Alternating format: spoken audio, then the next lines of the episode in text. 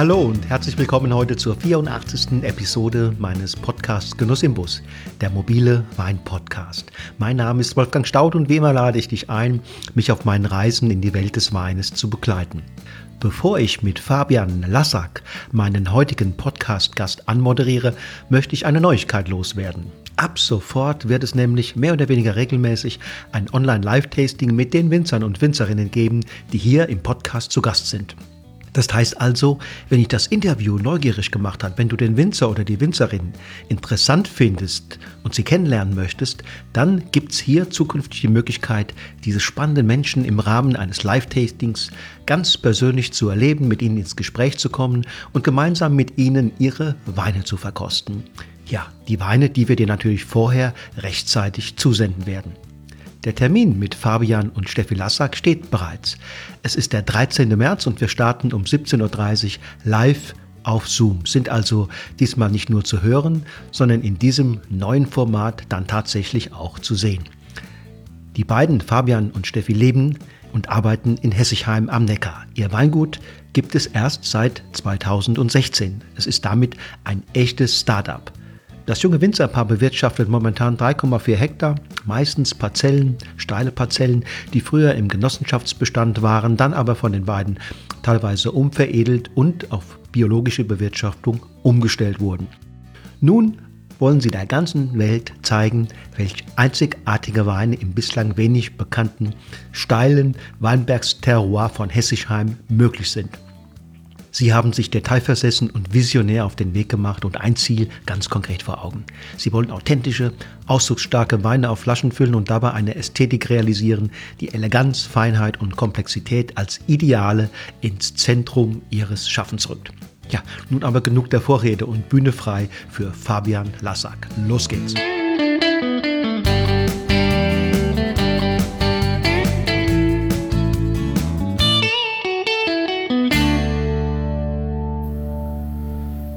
So, lieber Fabian, einen ganz herzlichen Gruß, abendlichen Gruß nach Hessigheim.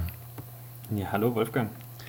Schön, dass das geklappt hat. Ähm, wir sind im Moment in Corona-Zeiten. Da, ähm, ja, dann bietet sich hier diese, diese, diese fernmündlichen äh, Interviews an. Im Moment zu reisen ist äh, ja möglich, glaube ich, aber nicht die allerbeste Idee. Oder wie siehst du das?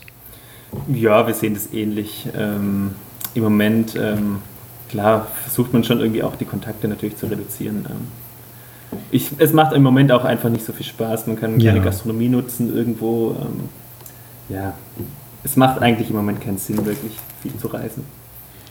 Fabian, wie sollte ein Wein schmecken, damit du ihn liebst? ja, das ist eine gute Frage. Ähm, der Geschmack hat sich natürlich in den letzten Jahren extrem oder, oder weiterentwickelt oder verändert. Ähm, aber in der Regel ähm, suchen wir eigentlich Weine, die trinkanimierend sind, die Trinkfreude ausstrahlen, aber gleichzeitig auch irgendwie fordernd sind, äh, die uns beschäftigen, ähm, mit denen wir uns beschäftigen können, die sich im Glas verändern, die irgendwie eine Lebendigkeit ausstrahlen. Hm. Verstehe. Und wie sollte dieser Wein hergestellt worden sein, damit du ihn auch liebst?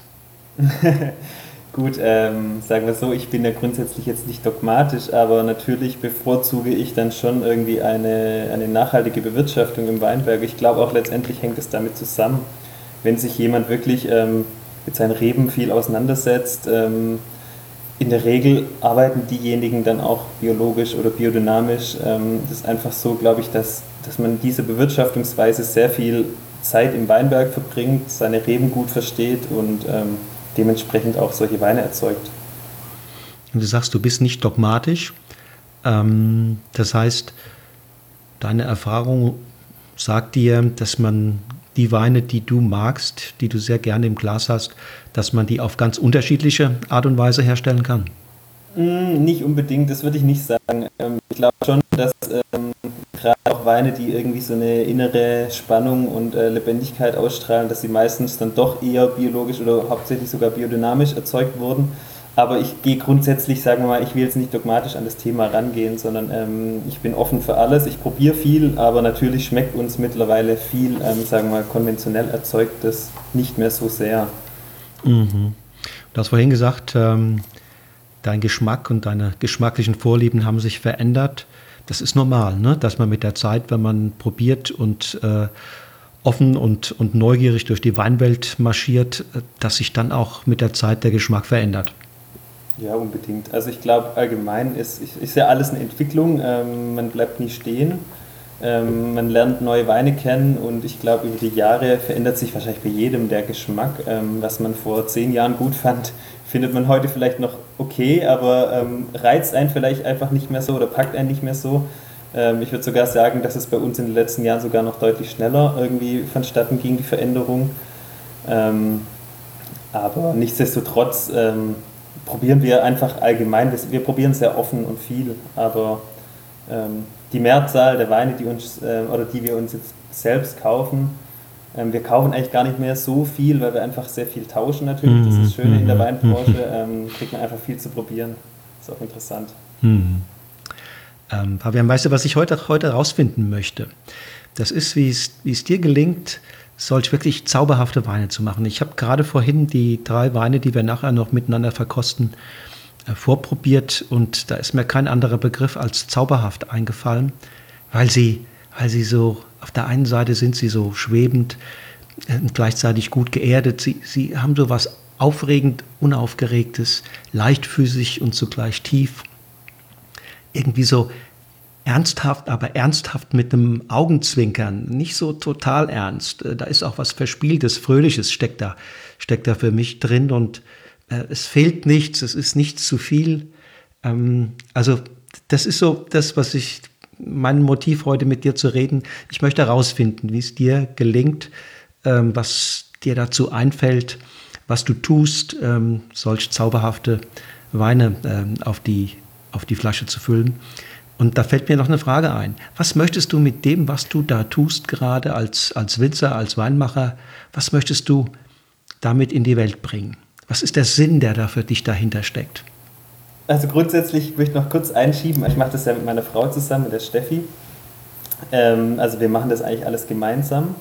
Ich würde sogar sagen, dass sie, ähm, ich lasse ja oftmals gerne die, ähm, die Freiheit im Keller so ein bisschen ähm, selbst zu entscheiden. Also ich habe ja so eine kleine Vorgeschichte für mich. Ich war natürlich ähm, auch ähm, auf anderen Weingütern gearbeitet. Wir haben das ja, wir machen das neben, noch im Nebenerwerb. Und die Steffi, die war jetzt halt die letzten Jahre nach ihrem Studium, hat die jetzt nicht mehr direkt in der Produktion gearbeitet und geht daher vielleicht, finde ich, immer etwas freier an die ganze Geschichte ran. Ich, hab, ich war ja Kellermeister ähm, oder habe auf verschiedenen Weingütern auch früher gearbeitet und war dann vielleicht am Anfang jetzt auch etwas voreingenommen oder habe natürlich immer die Arbeitsweise von anderen Betrieben im Kopf ähm, also grundsätzlich machen wir das halt alles einfach mhm, zusammen. Mhm. also jetzt bin jetzt nicht nur ich dahinter. Das also viele, viele Grüße Richtung Steffi. Richtig aus, genau. ähm, ja, grundsätzlich, was möchten wir mit unseren Weinen? Äh, wir möchten halt einfach ähm, zeigen, was für, was, für, was, für eine, was für ein großes Potenzial eigentlich in, unseren, in unserer Gegend hier steckt, in unserem Ort. Ähm, unsere Region ist ja eigentlich hauptsächlich bekannt für oder eigentlich unbekannt, aber ist eher halt, hier ist das meiste für die Winzergenossenschaft, wird hier produziert. Ähm, und wir haben halt das Gefühl gehabt, einfach, dass sich, dass hier sehr viel Potenzial versteckt ist und das wollten wir halt einfach ähm, hervorbringen.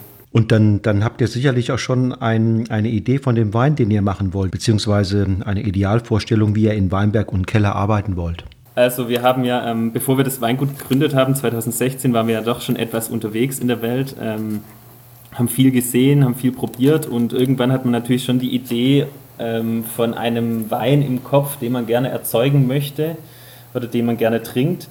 Und ähm, dann sind wir nach Hause, also wir waren in Neuseeland zweieinhalb Jahre, sind zurückgekommen, haben hier studiert nochmal und ähm, haben dabei festgestellt während dieser Zeit eigentlich, dass ja doch vor Ort eigentlich doch ganz nett ist und ähm, irgendwie doch viele spannende Lagen vielleicht ähm, hier vorhanden sind. Und wir hatten aber natürlich keine Ahnung, was aus diesen Lagen eigentlich, was da für Potenzial drinsteckt. Ähm, das war eigentlich auch ganz spannend, weil wir natürlich irgendwie mit, ähm, dadurch, dass die ganzen Trauben ständig eigentlich in die Winzergenossenschaft geflossen sind, ähm, hat man natürlich auch gar keine Idee eigentlich, was eine Lage wirklich mhm. ähm, imstande ist hervorzubringen.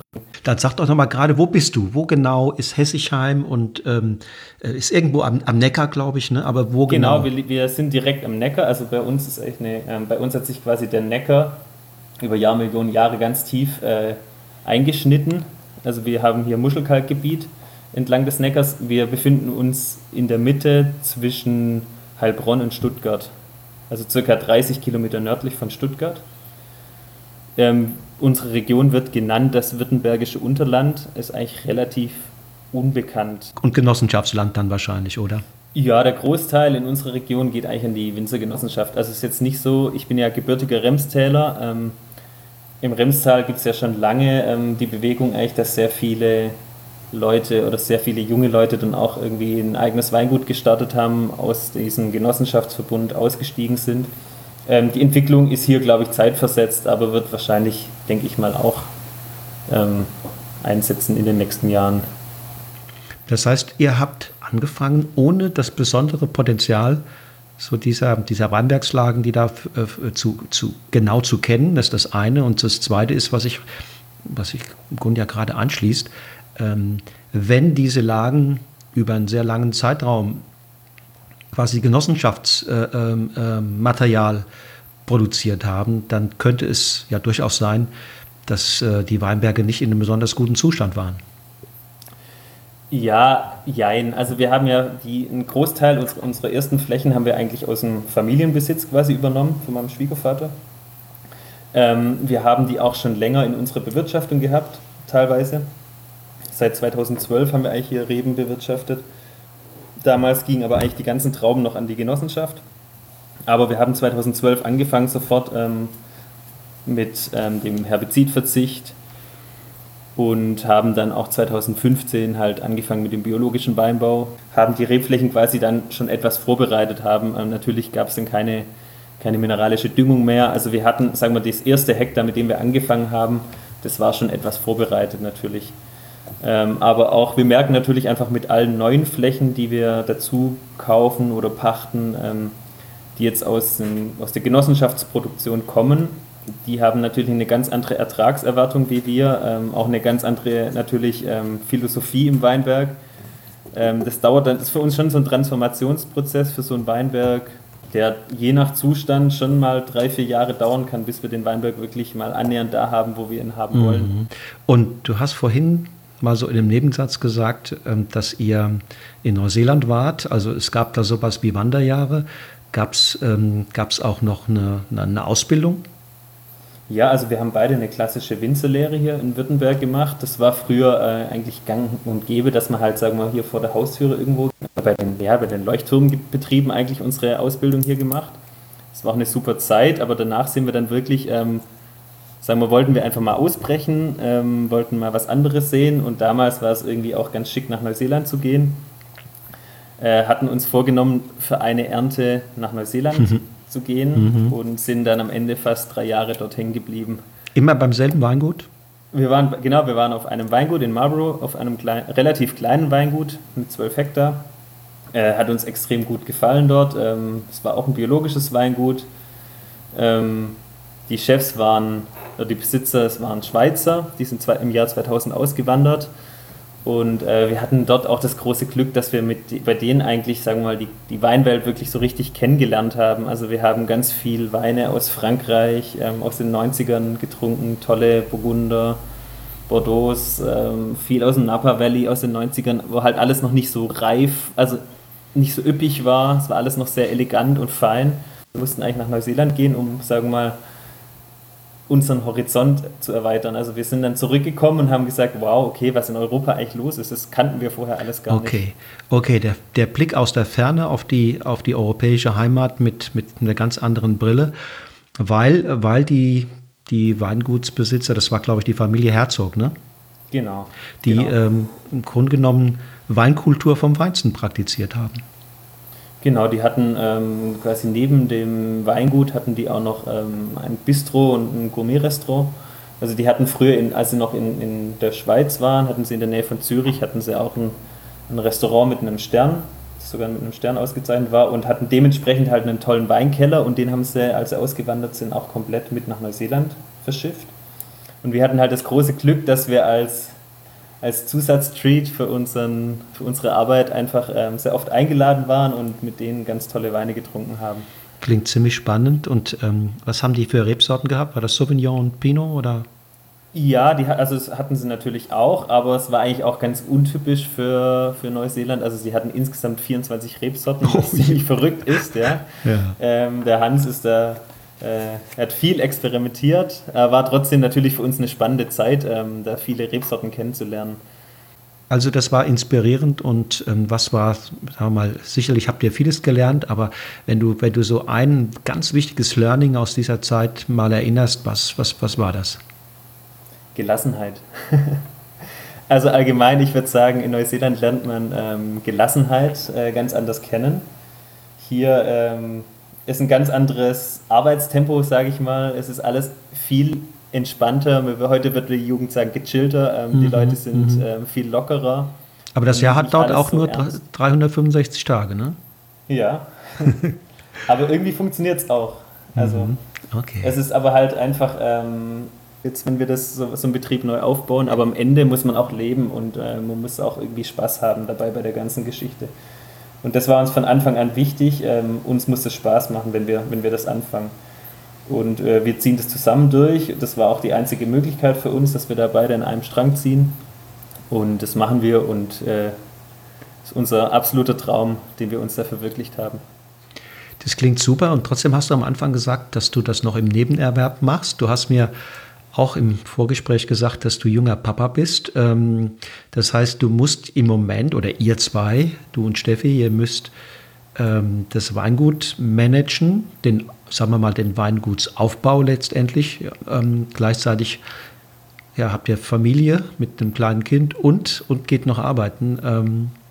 Also wenn man zu Hause in der Selbstständigkeit arbeitet, hat man halt einfach, also für uns heißt halt Freiheit auch einfach, sich seinen Tag selber einzuteilen. Ähm, auch mal nachmittags nach Hause zu kommen, mal ein Cappuccino zu trinken, ähm, mal eine Pause zu machen und dafür ab, aber abends wieder weiterzuarbeiten. Also im Sommer geht der Arbeitstag bei uns bis um 10, halb elf, wenn es sein muss, wenn, wenn Laubarbeiten anstehen. Aber eben, wir können uns die Freiheit dann auch nehmen, mal mittags eben eine kleine Pause zu machen oder ähm, sonst was tun. Ähm, das ist für uns halt auch einfach äh, Freiheit, sich seinen, seinen Arbeitsalltag selbst einzuteilen. Das klingt auch wiederum sehr schön, weil der, der, der Knecht dieser Verhältnisse zu sein, das kann man ja auch, wenn man selbstständig ist. Ne? Ähm, ähm, ja. ähm, dass die Arbeit einen auffrisst und man nie das Gefühl hat, jetzt darf man sich auch mal Freizeit gönnen. Äh, ist schön, wenn ihr das anders erlebt. Für uns ist einfach, äh, wir, wir genießen die Zeit im Weinberg, wir sind unheimlich gerne in den Reben ähm, und haben da einfach viel Spaß dabei, ähm, permanent. Auch wenn es viel Arbeit ist, auch wenn es streng ist im Sommer. Ähm, sind wir da einfach mit Leib und Seele dabei. Äh, wir nehmen uns auch manchmal, hört sich jetzt ganz romantisch an, aber ist es eigentlich gar nicht, aber wir nehmen uns auch manchmal, äh, wenn wir in unseren Terrassen arbeiten, nehmen wir uns abends so, so eine kleine Brotzeit mit mhm. und eine Flasche Wein und setzen uns da einfach mal auf die Mauer, genießen den Sonnenuntergang, ähm, essen mal kurz was. Ähm, ja, das tut einfach auch gut. Ähm, und ich glaube, so eine Zeit muss man sich auch immer wieder gönnen, um ähm, das Pensum irgendwie durchzuhalten. Und genau diese Lebenseinstellung passt ja auch perfekt zum Wein. Ne? Das versuchen wir so zu transportieren, ja. ja. Irgendwie äh, eine Gelassenheit mitzugeben, ähm, eine Leichtigkeit, aber trotzdem was Ernsthaftes, also mit Anspruch, ja. Mhm. So habe ich auch die Weine empfunden, muss ich sagen. Ne? Ihr habt drei Rebsorten oder sind es mehr? Äh, wir haben drei, wir haben ein kleines Experiment noch an der Seite gepflanzt ähm, mit, mit Chardonnay, aber ansonsten eigentlich haben wir drei Rebsorten, ja. Das heißt, das ist Spätburgunder, ähm, Lemberger und, und Riesling, ne? Genau, richtig. Okay, und das passt auch, die, die passen auch in die, in die Region, auf eure, auf eure Muschelkalkböden? Unbedingt, also für uns ähm, passt es auf jeden Fall. Das sind alles drei Rebsorten, die eigentlich schön auch irgendwie Herkunft transportieren können. Ähm, Chardonnay im Extremfall theoretisch auch. Mhm. Ähm, das schauen wir mal noch, wie das wird. Ähm, aber ansonsten haben wir eigentlich von Anfang an gesagt, wir wollten jetzt halt nicht so klassisch württembergisch äh, einen großen Bauchladen an Rebsorten anbauen, sondern wir wollten uns halt eher fokussieren, spezialisieren auf Sorten, die auch eine gewisse ähm, Historie bei uns hier haben oder die schon immer angebaut wurden. Spiel haben wir hier ganz viele tolle alte Anlagen die wir hier vorfinden, die auf Muschelkalk stehen. Muschelkalk ist halt einfach jetzt nicht so typisch für, für Württemberg allgemein. Ähm, von daher fanden wir das irgendwie ganz spannend. Ähm, Spätburgunder fanden wir schon immer spannend, ähm, prädestiniert für Muschelkalk. Mhm. Da haben wir nur das kleine Problem gehabt, als wir gestartet sind, dass wir eigentlich ähm, hier keine passenden Anlagen für uns vorgefunden haben. Also wir haben alles neu gepflanzt, was wir jetzt ähm, unter dem Spätburgunder quasi verkaufen, das sind alles neu, junge, relativ junge Anlagen. Woher die, das Pflanzgut? Das ist aus Frankreich alles. Also die erste Anlage, die wir gepflanzt haben, 2012 war das noch. Das war eigentlich so visionär der, ähm, oder mit einer kleinen Vision eigentlich mal für das spätere Weingut in einer, in einer tollen Lage. Ähm, war unser erster Spätburgunder Weinberg. Damals noch so ein Klonengemisch gepflanzt. Da waren auch ein paar Reihen waren auch ähm, so deutsche Klone, damals so Geisenheimer Klone, mhm. die man da ausgepflanzt hat. Mittlerweile pflanzen wir eigentlich nur noch Massenselektion, also gar keine Klone mehr. Mhm, mhm, ähm, hat auch generell was mit unserer Einstellung zu tun. Also ich meine, man redet immer über Vielfalt im Weinberg und ähm, natürlich über Begrünungen und ähm, dementsprechende Artenvielfalt im Weinberg, aber genauso sehen wir irgendwie die Vielfalt auch bei der Genetik.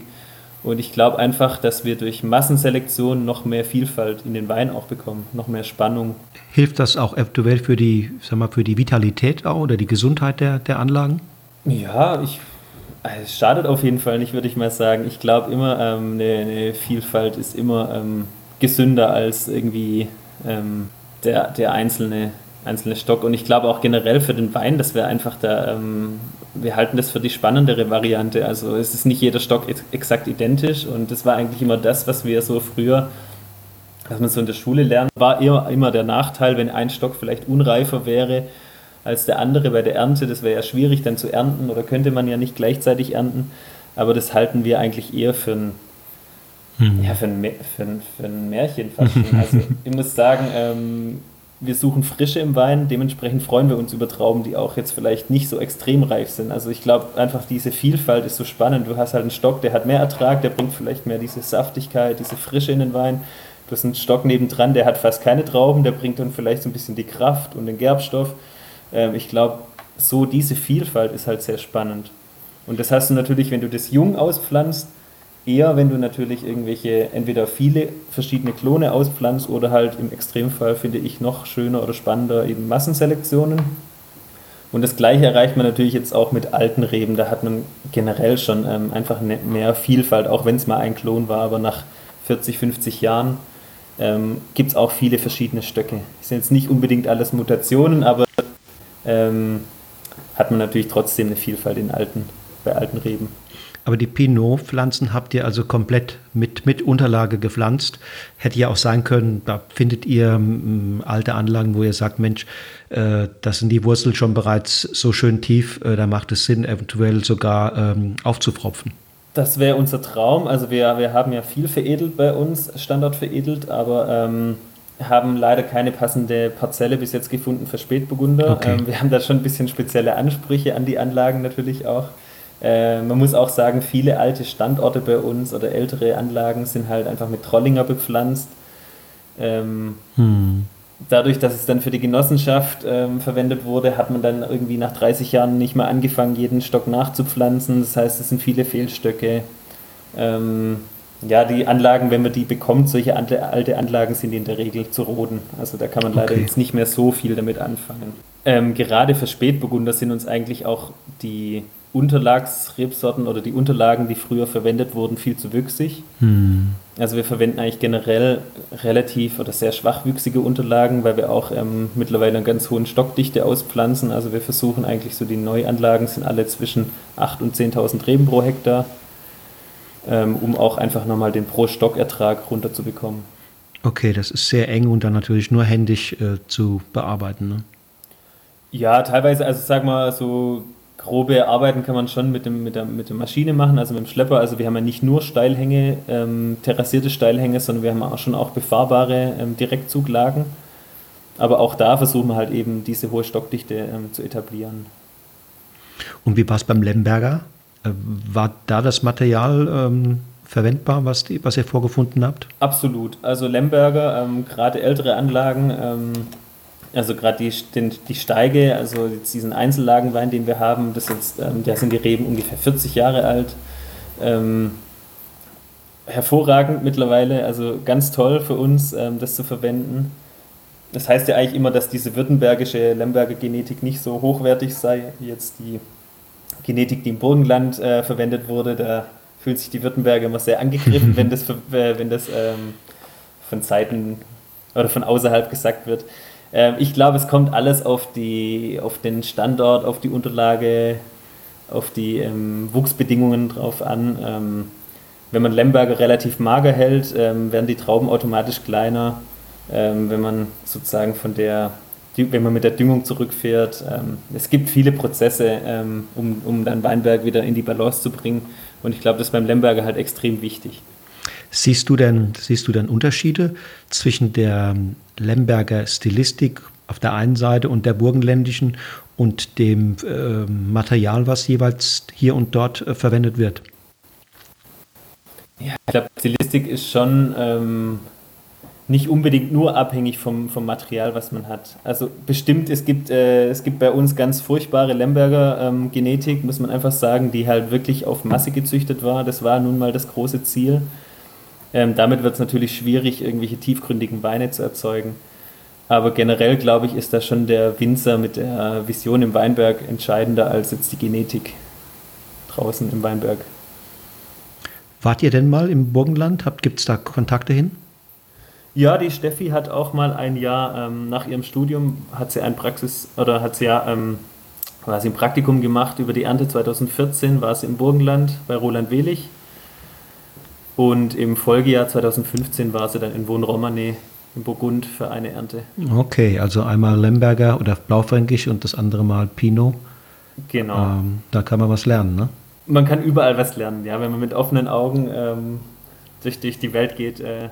Im Weinberg arbeitet ihr integriert, biologisch oder biodynamisch? Wir sind von Anfang an, seit 2016, ähm, biologisch zertifiziert. Also vom ersten Tag an haben wir uns quasi zertifizieren lassen. Ähm, ja, also in der Regel arbeiten wir, also wir arbeiten offiziell biologisch, aber wir experimentieren etwas, jetzt sagen wir mit Biodynamie, ähm, würden uns jetzt aber nicht als biodynamisches Weingut ähm, bezeichnen, weil ich glaube einfach, dass für uns ist es so ein Transformationsprozess vielleicht, wir finden das ganz spannend, wir sehen auch positive ähm, Effekte, aber um uns jetzt biodynamisch zu nennen, finde ich, gehört noch viel mehr dazu. Das ist für uns, ähm, klar, ist generell eine Lebenseinstellung, aber ich finde auch, das ist einfach ein Prozess, wo der ganze Betrieb mitwachsen muss und rein, rein wachsen muss. Ähm, wir haben jetzt selbst nie auf einem biodynamischen Weingut äh, gearbeitet. Ähm, also haben jetzt das auch nicht von der Pike auf gelernt oder haben das jetzt auch, hatten da quasi keinen Lehrmeister. Mhm. Ähm, aber natürlich hat man Austausch und ähm, das ist einfach spannend für uns kleines, Exper klein, kleines Seitenexperiment, sagen wir es mal so. Aber du schließt es nicht aus, dass ihr euch in diese Richtung weiterentwickelt und irgendwann mal dann äh, so weit seid? Vielleicht, ja. Ich, ich schließe es nicht aus, nee. Aber ich denke, ja, das, das geht über die Jahre, ja. Wird sich zeigen, wie sich das alles weiterentwickelt für uns. Fabian, will dir mal ein paar, ein paar Begriffe zuwerfen und du, du sagst mal, was dir dazu einfällt. Rebschnitt oder Rebschnittmethoden, wie, wie, wie, wie haltet ihr es da?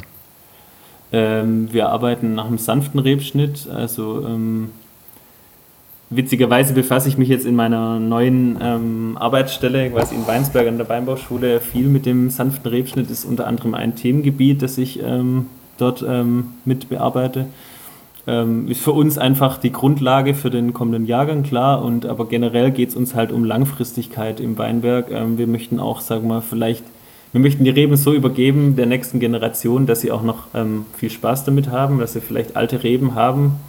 Was wir uns eigentlich gewünscht hätten, jetzt gerade im Spätburgunderbereich zum Beispiel oder auch beim Lemberger, einfach um alte Anlagen zu haben, und da gehört der Rebschnitt garantiert dazu, ähm, ist ein Baustein für, für hm. alte Reben. Was ist denn genau der Unterschied zwischen dem sanften Rebschnitt und ja, so dem konventionellen?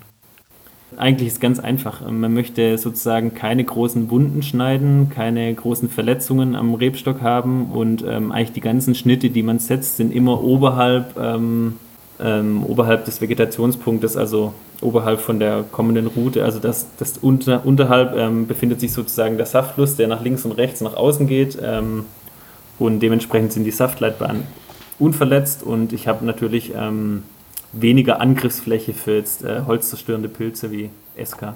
Setzt das denn ein ganz bestimmtes Erziehungssystem voraus? Ähm, nee. Nee, also ab, abgeleitet ist es sogar von der Buscherziehung eigentlich, ähm, wo man jetzt komplett ohne Drahtrahmen arbeitet und das ist eigentlich auch, also der große Unterschied ist letztendlich, dass man eigentlich auch Wachstum am Stock zulässt. Also sanft geschnittene Reben erkennt man eigentlich daran, dass er in die Breite wächst. Also jetzt in der, in der Drahtrahmenerziehung wächst er eben horizontal, breitet er sich aus. Ähm, und beim klassischen Rebschnitt sieht man eigentlich immer nur diesen einen Stamm und man schneidet immer wieder zurück auf diesen Stamm und das verursacht halt über die Jahre natürlich äh, sehr viele große Wunden. Was fällt dir ein zu dem Begriff oder zu den Begriffen Blatt, Blattwerk und Fruchtmanagement? Ist das wichtig? Äh, absolut. Äh, ich meine, die größte Aufgabe über den ganzen Sommer ist eigentlich ja ähm, die, die Laubarbeit, also sprich die Triebe einzuheften, ähm, dafür zu sorgen, dass das Ganze ähm, schön luftig ist und locker. Ähm, wir legen sehr viel Wert darauf, also wir möchten halt eben irgendwie auch eine Art eine Kühle in unseren Wein transportieren. Also wir versuchen halt auch die Trauben jetzt nicht in die Sonne zu hängen. Ähm, wir versuchen die eigentlich immer im Schatten zu haben.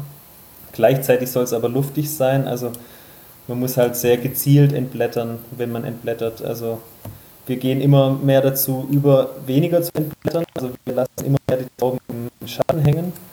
Aber trotzdem muss man natürlich schauen, dass es irgendwo eine gewisse Durchlüftung gibt. Ähm, das ist eigentlich eine große Aufgabe. Jetzt mit dem, mit dem Klimawandel, mit den wärmeren Jahren schwieriger geworden oder würdest du sagen, naja, es ist ähnlich wie früher?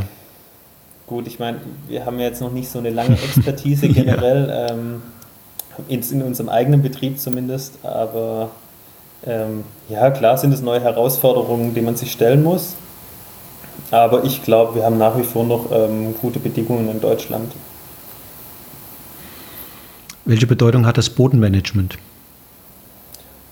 Auch eine, eine kann man nicht unterschätzen, äh, äh darf man nicht unterschätzen. Also das ist schon eine große Bedeutung. Letztendlich ist es ja die Grundlage für das, was wir ähm, erzeugen. Also ich meine, die Trauben ziehen ihre Nährstoffe aus dem Boden. Das ist eigentlich unser ganzes Kapital. Das muss man halt auch einfach auch so sehen. Also ich meine, was man der nächsten Generation übergibt, ist ja nicht nur der Weinberg, das, das Obere, sondern das ist auch die Wüchsigkeit für die Lebendigkeit von einem Weinberg oder auch ähm, was er in der Lage ist zu produzieren. Und ich glaube, dementsprechend muss man da schon auch ähm, sorgsam damit umgehen. Und ähm, Schädlinge und Krankheiten bekämpfen, kann man da präventiv was machen? Ich glaube, man kann generell immer präventiv irgendwie was machen. Ähm, man kann einfach versuchen, halt eben ähm, die Rebe zu stärken. Also im Endeffekt, das Rebe zu stärken fängt schon mal damit an, ähm, den Wuchs zu bremsen. Also quasi, wenn man halt sozusagen frische Weinberge übernimmt für uns, ähm, generell, wir, wir, wir düngen nicht, ähm, sondern wenn, dann, wenn wir düngen, dann ist es eigentlich über Kompost sozusagen oder über Begrünungseinsaaten. Das ist die einzige Form der Nahrung, die wir einbringen in den Weinberg. Ähm, ansonsten, wenn einfach der Wuchs zurückgeht, ist die Rebe viel widerstandsfähiger von sich aus. Also braucht man schon viel weniger Pflanzenschutz. Ähm, das Wachstum ist nicht so exorbitant. Es gibt viel weniger Blätter, kleinere Blätter. Das ist schon mal der größte, ich glaube, der wichtigste Baustein, um, um ähm, präventiv zu arbeiten, was die gesunde Erhaltung vom Weinberg anbelangt. Und genauso bei Schädlingen letztendlich ähm, müssen wir halt die Monokultur irgendwie aufbrechen. Ähm, es ist auch mal schön, wenn irgendwo ein Baum steht, ähm, auf dem Vögel nisten können. Ähm, es gibt, ist auch schön, wenn mal irgendwo Hecken noch sind. Ähm, wir haben bei uns eigentlich das Glück, dass wir noch viel Rebfläche haben, die nie flurbereinigt wurde. Okay. Das heißt, mhm. wo wirklich ähm, der Urgrund noch ähm, vorhanden ist und da gibt es halt auch sehr viele Feldwege und Büsche und Bäumchen mhm. noch. Mhm. Ähm, das ist eigentlich auch schön ähm, und ich hoffe auch, dass es erhalten bleibt und ich glaube, das ist auch wichtig für so, eine, für so einen Standort. Ja, das gibt es nicht mehr so oft, ne? Nee, leider nicht. Ähm, mhm. Ich meine, es ist auch alles aufwendiger, muss man auch klar, sehen, klar. aber mhm. ähm, grundsätzlich ist es wirklich. ja, das sieht man halt einfach noch. Mäue Gebüsch, Bäume, das ist halt wirklich einfach nochmal ein ganz anderes Gefühl. Was meinst du, wollen wir mal einen Wein probieren? Können wir gerne machen. Mit welchem wollen wir beginnen? Äh, ich würde mit dem Riesling anfangen, mit dem Hessigheim Riesling.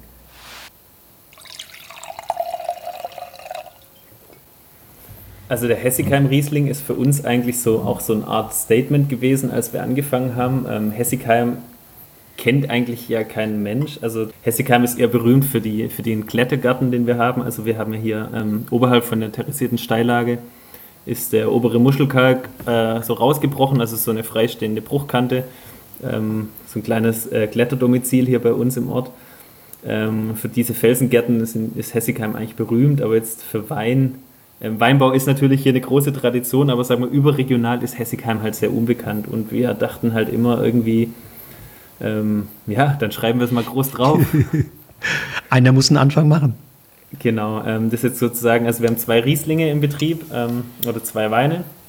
Ähm, einmal den Gutswein und einmal den Hessigheim-Riesling. Und der Hessigheim-Riesling ist für uns eigentlich ähm, im Moment der Wein, in den wir unsere älteste Weinberge ähm, rein verschneiden. Also es ist eine Lagen-Cuvée, also es sind verschiedene Weinberge. Ähm, das allein schon dadurch bedingt, dass wir halt einfach hier die ältesten Reben haben. Also der älteste Weinberg ist von ist Pflanzjahr 64, steht auf ganz, ganz Mutterkalkboden. Ähm, und da hat man halt Erträge von vielleicht 30 Hektoliter, also mehr bringen, mehr bringen die einfach nicht mehr. Mhm. Und dementsprechend äh, brauchen wir da auch mal ein paar Weinberge, um das natürlich die Fässer zu füllen. Ähm, genau, also die Idee ist halt einfach, den Hessigheim-Riesling, der soll halt noch mehr diesen, diesen Muschelkalkboden transportieren. Und das merkt man auch, der hat also keine Ähnlichkeit, ähm, obwohl es die gleiche Rebsorte ist mit dem Riesling zum Beispiel vom Schiefer. Hm? Ähm. Ja, genau, klar. Also ist ja auch die Idee einfach, also wir wollten von Anfang an, haben wir auch gesagt, wir machen keine primärfruchtigen Weine. Wir geben den Wein generell sehr viel Zeit. Ähm, also der liegt eigentlich, also der war, lag jetzt zwölf Monate auf der Vollhefe. Also der wurde vorher nicht abgestochen, sondern der, also es vergärt alles spontan bei uns, dann liegt es zwölf Monate auf der vollen Hefe und hat dann vor der Füllung ganz wenig Schwefel bekommen, ähm, um das halt einfach auch unverfälscht irgendwie weiterzugeben ähm, oder zu transportieren, die, die Herkunft. Es macht auch alles biologischen Säureabbau bei uns, ist auch einfach nochmal für uns, gehört es einfach dazu beim Riesling. Ähm, wir können es auch nicht verhindern mit der Spontangärung in unserem Keller, wir wollen es aber auch nicht verhindern. Ähm, mhm. Gerade in der Hinsicht, da wir einfach mit äh, wenig Schwefel arbeiten möchten, ist es einfach auch nochmal wichtig für, für die Stabilisierung vom Wein. Und ähm, führt nicht dazu, dass, er, dass es ihm an Säure fehlt? Ich glaube einfach, ja, wenn man von vornherein, also Württemberg ist jetzt auch eine Region, wo man, oder jetzt bei uns, das Neckartal ist ja relativ warm. Ähm, ist bei uns es sind allgemein die Säurewerte jetzt nicht extrem hoch, aber ich glaube, es kommt halt immer auf die Balance drauf an nachher. Auch wenn er ähm, vielleicht nur 6 Gramm Säure hat, was jetzt für einen Riesling nicht so viel ist, kommt es immer nachher drauf an, ähm, wie wurde das Ganze natürlich äh, produziert, ähm, wo kommt es her und ich glaube nachher in der, in der Gesamt, im Gesamtwein muss es halt nachher irgendwie passen in der Matrix sozusagen. Ja, also du hast von der Gesamtmatrix gesprochen, man könnte auch sagen, so von der inneren, inneren Logik oder der inneren Architektur ähm, muss es ja, oder sollte, sollte es eine gewisse Balance geben zwischen den ähm, äh, alkoholischen und fruchtigen Komponenten und den, den eher strukturgebenden. Und, und da haben wir natürlich hier eine, eine wunderschöne Balance. Glaube ich auch wegen des, wegen des Gerbstoffeintrags, der natürlich auch ein bisschen äh, sich an die Seite der Säure ges gesellt und ähm, da in, in, in, der, in der Summe einfach ähm, sozusagen die, die, die, die Maskulinität ähm, wunderschön betont in diesem Wein. Mhm. Ja, Gerbstoff ist halt auch, ähm, auch nochmal eine Möglichkeit, um natürlich irgendwo auch eine, ein Stück weit Frische zu transportieren. Mhm. Gehört bei uns schon auch irgendwie in gewisser, gewisser Weise dazu. Trotz allem versuchen wir auch ähm, beim Riesling ähm, nicht zu viel Gerbstoff einzutragen. Ähm, wir machen viel, 2018 ganz viel Ganztraubenpressung gemacht, eigentlich, also ohne, ohne lange Standzeit. Ähm, auch teilweise mit der Korbpresse für unsere ältesten Parzellen. Zum einen kriegt man halt einfach eine, diese schöne Säurestruktur und zum anderen wird aber auch nicht zu viel Gerbstoff in den Wein eingetragen. Da kommt es immer auf die Balance drauf mhm. an, da reagieren wir von Jahr zu Jahr unterschiedlich. Mhm. Ist immer so ein Bauchgefühl natürlich, ähm, wie wir da reagieren. Das heißt, ihr guckt euch das Material an ähm, ähm, und ähm, ja, habt, habt dann ein Gefühl, was, was richtig ist und was zu tun ist. Genau, ein Gefühl hat man immer, ob es nachher richtig war oder falsch, ja. das sieht man dann hinterher, aber ähm, genau. Im Endeffekt, ähm, gerade in solchen heißen Jahren, wo wir glauben, die Säure ist nicht, nicht so hoch, äh, machen wir natürlich mehr Ganztraubenpressungen und weniger Standzeit. Aber das ist ähm, jedes Jahr quasi offen, was wir eigentlich jetzt mit den, oder wie wir verarbeiten. Gehen wir jedes Jahr neu, neu ran. Und habt ja jedes Jahr bei, bei der Rebsorte Riesling nicht viele Chancen, nämlich eine, ne? Im Endeffekt, genau. Aber wir versuchen auch ähm, eigentlich ähm, Weinbergslagen getrennt auszubauen. Also wir haben eigentlich bis zum Schluss alles getrennt, wenn möglich, also wenn es mhm. die Mengen zulassen. Ähm, und im Endeffekt, wir arbeiten jetzt nicht unterschiedlich im Weinberg, dass wir sagen, dass der Gutswein, der wird von Anfang an stärker angeschnitten, ähm, sondern es ist eigentlich ein System, das wir durchziehen. Mhm. Ähm, da wird quasi nicht differenziert, ob das jetzt der Gutswein oder der Lagenwein ist. Alles hat bei uns eigentlich relativ niedrige Erträge. Also wir haben im Durchschnitt vielleicht 40 Hektoliter im Betrieb. Ähm, Wahnsinn. Und dementsprechend ja. wird nachher ähm, sozusagen sortiert, was, was in Hessigheim Riesling gibt und was in Gutswein gibt. Aber in der Regel steht es eigentlich von Anfang an fest. Ist, oder mittlerweile wissen wir es einfach, welche Weinberge ähm, uns dem, für den Hessigheim Riesling äh, gut taugen. Ja. Du hast vorhin gesagt, dass, dass er den spontan vergärt, ne? hast du gesagt? Ja. Ähm, ist, das, ist das wichtig? Ähm, hat es einen Einfluss auf, auf das Endprodukt?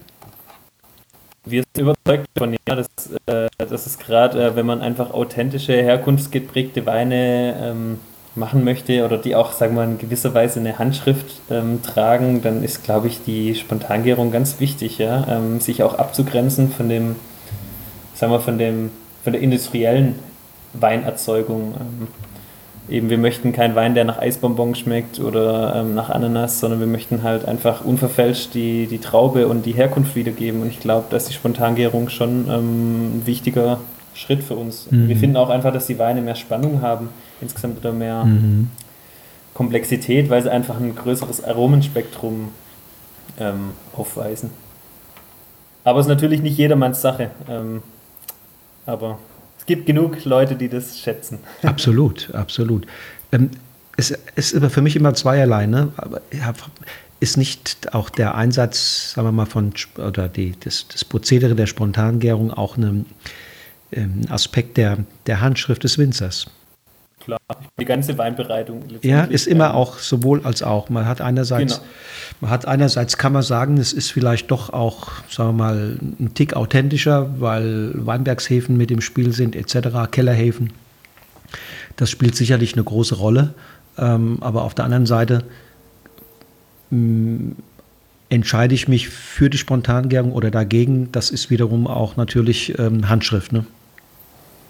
Schon ein Stück weit Handschrift, ja. Und natürlich einfach halt auch die gewisserweise eine Ideologie. Ähm, für uns, warum sollen wir was zugeben, was wir nicht brauchen? Also ja, ich, ja. wir gehen einfach so, wir sind irgendwann so rangegangen, sagten, okay, brauchen wir das eigentlich mhm, alles? Und mhm. im Endeffekt äh, haben wir halt festgestellt, ähm, man braucht eigentlich ganz wenig, um Wein zu machen. Ähm, man braucht vor allem mal gute, gute Trauben. Ich meine, das sagt jeder, dass er gute Trauben produzieren möchte. Ist ja auch logisch, ja. ist ja auch gut. Aber ich glaube wirklich, wenn man gesunde, gute Trauben erntet, dann braucht man nicht mehr viel. Also man braucht eben keine Hefen, ich brauche keine, keine Säurebakterien, das, das liefert die Natur alles mit. Das Schöne für uns ist zu sehen, dass es funktioniert. Und für uns ist einfach der richtige Weg. Ich meine, das muss jeder für sich entscheiden, aber für uns ist das irgendwie ein, gehört es zur Handschrift und für, zum Ausdruck des Weines eigentlich hinzu, dass wir spontan vergären. Und du würdest nicht sagen, das ist auch ein Tick riskanter, ähm, spontan gären und dann verzichten auf ähm, vielleicht auch auf Schönung, auf auf ähm, Filtration ähm, bis hin dann, dass du vorhin mal gesagt hast, auch beim Schwefel versuchst du so wenig wie es geht. Ähm, oder sagst du, nee, was so wie wir arbeiten, im Weinberg äh, ernten wir einfach so gesunde und so tolle Trauben, mit denen oder für die ist das im Prozess dann der Weinwertung kein Risiko? Ähm, also generell ist immer ein Risiko natürlich, ähm, aber irgendwann gehört auch ein Stück weit Gelassenheit dazu. Ähm, ja, ich meine, ich, ich, ich habe da schon ähm, ein paar Jahre jetzt auch Erfahrung mit Spontangärung und es kann immer mal was schief gehen. Ähm, es ging auch bei uns schon mal was schief im ersten Jahrgang. Aber nichtsdestotrotz ähm, glaube ich mittlerweile, dass wir da ähm, eine gute, einen guten Weg gefunden haben. Ähm, hört sich jetzt irgendwie wieder speziell an, aber letztendlich hängt es für uns immer an den Trauben. Also wir haben immer Probleme mit der Spontangärung, wenn wir jetzt einen neuen Weinberg haben. Ähm, der neu in der Umstellung ist. Und irgendwie bilden wir uns ein oder haben wir das Gefühl, draußen im Weinberg nach drei, vier Jahren in unserer Bewirtschaftungsweise kommt das alles irgendwie in eine Balance mhm. und schwuppdiwupp läuft es im Keller wunderbar. Und es mhm. ist meistens wirklich das erste Jahr nach der Umstellung, dass auch der, zum Beispiel jetzt haben wir dieses Jahr wieder neuen Riesling im Keller, neuer Weinberg. Schmeckt super, aber gärt nicht. Ähm, der steckt noch wahrscheinlich bei, ich weiß es nicht, aber ich schätze mal vielleicht 40 Gramm Restzucker. Äh, ist jetzt auch kein Thema, ist auch nichts Verwunderliches, aber ist halt auf jeden Fall der Wein, der am langsamsten gärt im Moment. Und das ist für uns ganz klar jedes Jahr wieder so ein Zeichen für einen neuen Weinberg, ähm, den wir halt erstmal auf äh, in die Spur bringen müssen. Mhm. Ja ist ja nicht ganz unverständlich, wenn die Mikrobiologie im Weinberg mit allerlei äh, Chemie äh, da auch zunichte gemacht wurde über Jahrzehnte, dann wird es ja logischerweise ein paar Jahre dauern, bis, bis dann, ähm, dann die, die Mikrobiologie, die Flora und Fauna und alles, was da so äh, letztlich auch für die Hefen äh, äh, wichtig ist, bis das wieder lebt, oder? Ja, das ist zumindest unsere Idee dahinter, ja. Also, oder das ist halt das, was wir feststellen, genau. Ähm, aber es ist schon so. Und zum anderen muss man natürlich auch bei der Spontangärung einfach darauf achten, dass wir zum Beispiel jetzt ähm, nicht zu spät ernten, also dass wir einfach noch gute Säurewerte und pH-Werte haben. Ähm, das ist einfach ganz entscheidend für den ganzen Prozess. Ähm, aber das entspricht ja auch unserer Philosophie im Wein. Wir wollen ja jetzt nicht zu viel Alkohol, wir wollen immer frische ähm, Trinkfreude und dementsprechend ähm, ist auch eine relativ frühe Ernte einfach ähm, ganz wichtig. Der, der Riesling hier, der kommt so wunderbar, ich muss den Begriff wirklich verwenden, gelassen in den, in den Mundraum. Und man hat am Anfang das Gefühl, ja, sehr charmant, sehr generös, äh, tolles Mund, tolle Textur. Und dann so in der zweiten Trinkphase, dann entwickelt er auf einmal eine, eine ungeheure Kraft auch. Also Kraft nicht im Sinne von Fülle, sondern Kraft im Sinne von, ähm, von ähm, Eindruck, von, von ähm, dass, er, dass er anfängt, den gesamten Mundraum auszukleiden, überall, überall Wirkung zu entfalten, ähm, wird ja, quicklebendig und hat einen ungeheuren Zug dann auch noch, nachdem wir ihn geschluckt haben. Ja, also ich bin, bin begeistert. Ja, das ist halt auch für uns war das schon eher ein spezielles Jahr. 2018 war halt schon extrem warm und heiß und ähm, anfangs kam er uns fast ein bisschen üppig rüber, der Wein. Also wir hatten, wer so die älteren Rieslinge von uns noch kennt, also gerade der erste Jahrgang 2016 war extrem schlank und äh, straff. Äh, da ist es, der ist der richtig hier breit dagegen. Aber ich finde auch, dass es sich schön entwickelt hat und auch gerade diese Phenolik eben mithilft, das so richtig lebendig zu halten. Gut, das ist, das ist der Riesling. Alterungspotenzial bestimmt noch der ist jetzt am Anfang seiner Entwicklung wahrscheinlich und weitere fünf bis vielleicht auch acht Jahre kein Problem, ne? Ja, was soll ich sagen? Ich habe die Expertise nicht für unseren Wein, aber ähm, ich, wir, haben, wir haben das Gefühl, sie altern gut, ja. Also sie reifen gut. Das war auch die, die Idee eigentlich dahinter. Also wir wollten halt einfach das Ganze entschleunigen, eben das lange auf der Hefe lassen, ähm, nachher ähm, von alten Reben eben mit, mit wenig Schwefel abgefüllt und trotzdem soll das Ganze eigentlich äh, langlebig sein. Die Weine sollen unaufgeregt sein. Also eben, wir wollen jetzt keiner Mode hinterher springen. Wir suchen jetzt nicht extreme Reduktion oder irgendwas, sondern im Endeffekt, wir wollen einfach diesen Standort ähm, wiedergeben, auf dem wir uns hier befinden. Und das ist für uns einfach die Interpretation von diesen, von diesen Standorten. Ja. ja, und ihr gebt, ihr gebt ja auch dem Wein im Werdungsprozess Zeit, ne? Also ihr, ja, genau. ihr habt keine Eile. Wir haben jetzt sogar wir haben jetzt sogar mit dem 2019er Jahrgang nochmal die ganze ähm, Geschichte nach hinten verschoben. Also wir haben ja seither immer so nach zwölf Monaten ungefähr die ersten Weine gefüllt. Ähm, mit dem 19er Jahrgang, der extrem, leider extrem klein ist, ähm, haben wir sogar nochmal jetzt irgendwie nochmal ein halbes Jahr draufgelegt. Also okay. wir haben jetzt im Moment den 19er Jahrgang noch gar nicht abgefüllt. Jetzt Anfang ja, 21 noch nicht abgefüllt. Genau, das mhm. füllen wir jetzt, ja, füllen wir dann jetzt im Februar, März füllen wir die ab. Ähm, liegen auch alle noch auf der Vollhefe ohne Schwefel. Ähm, einfach um noch mehr Zeit zu geben. Wir dachten einfach, wir fangen das jetzt mal an, weil sonst klappt es nie. Ich erinnere mich immer noch, dass viele, viele Jahre ist es her, da sagte mir mal ein sehr alter, weiser Winzer, ja, das ist wie bei allem im Leben, so auch beim Wein, die, den Dingen, die man im Werden Zeit lässt, die man dann nicht äh, mit Gewalt pusht, die haben äh, das größte Alterungs- und Entwicklungspotenzial. Ja, hoffen wir mal. glaube, da muss jeder auch seinen Weg finden, aber für uns ist, ähm, ist es ist immer gut, Zeit zu geben. Also das habe ich schon bei meinen ganzen vorherigen Arbeitgebern ähm, gelernt. Ähm, Im Endeffekt Zeit, Zeit, Zeit. Schnelllebigen Weinwelt einfach ähm, sich dem entgegenzustellen und zu sagen, okay, bei uns braucht es halt Zeit. Ähm. und ich finde, wir haben am Anfang sogar ja noch verhältnismäßig wenig Zeit gegeben mit den zwölf Monaten. Ähm, auch manche Rotweine haben wir nach zwölf Monaten schon gefüllt. Mhm. Ähm, ja, es war jetzt für uns einfach die Entscheidung zu sagen, ähm, wir warten jetzt einfach nochmal das halbe Jahr und äh, geben den Wein noch mehr Zeit, um noch eher zur Ruhe zu kommen, bevor wir sie verkaufen. Muss man natürlich auch finanziell stemmen können, ne? Ja, aber wir dachten jetzt, der 19. Jahrgang ist eh finanziell eine Katastrophe, weil er so klein ist, dann kann man auch noch warten. Das macht es dann auch nicht mehr aus. Okay, und wie ist es zukünftig? Habt ihr da ähm, bei euch jetzt genug Kapazitäten auch vielleicht, um, um dann auch beim Lagern der, der, der Weinen ja vielleicht noch ein bisschen länger zuzuwarten, bis, bis sie in den Verkauf kommen? Also sagen wir, an der Kapazität scheitert es eigentlich nicht. Also okay. ich meine, wir können dementsprechend erweitern, wir haben schon noch ein bisschen Platz. Ähm, pflanzen jetzt dieses Jahr auch noch mal einiges, gerade an Spätburgunder. Und ähm, dann ist aber auch mal jetzt gut. Also wir haben dann jetzt 3,5 Hektar ungefähr, 2021 im Anbau. Und ja, das machen wir jetzt mal, bauen das mal in Ruhe aus und ähm, wir suchen jetzt aktiv auch jetzt nicht mehr nach Rebfläche. Also wir wollen das jetzt einfach mal hier weiter gut, gut betreiben und dann schauen wir mal, was die Zukunft bringt. Und der Ort, wo das Ganze steht, ist das ähm, das Weingut ähm, von Steffi? Das von das den Eltern? Das ist quasi ähm, der elterliche Betrieb oder beziehungsweise die Hofstelle, die alte Hofstelle ist es. Ähm, die Großmutter wohnt jetzt hier auch noch mit auf dem Hof. Ähm, genau, das war früher ein klassischer Mischbetrieb, also hier war etwas Viehhaltung, okay. Ähm, hat Ackerbau gehabt, mhm. Obstbau, Weinbau. Okay, dann habt ihr also nicht, nicht neu bauen müssen. Nee, ähm. wir haben jetzt nicht neu gebaut. Wir haben auch einen schönen Gewölbekeller, der über 500 Jahre alt ist.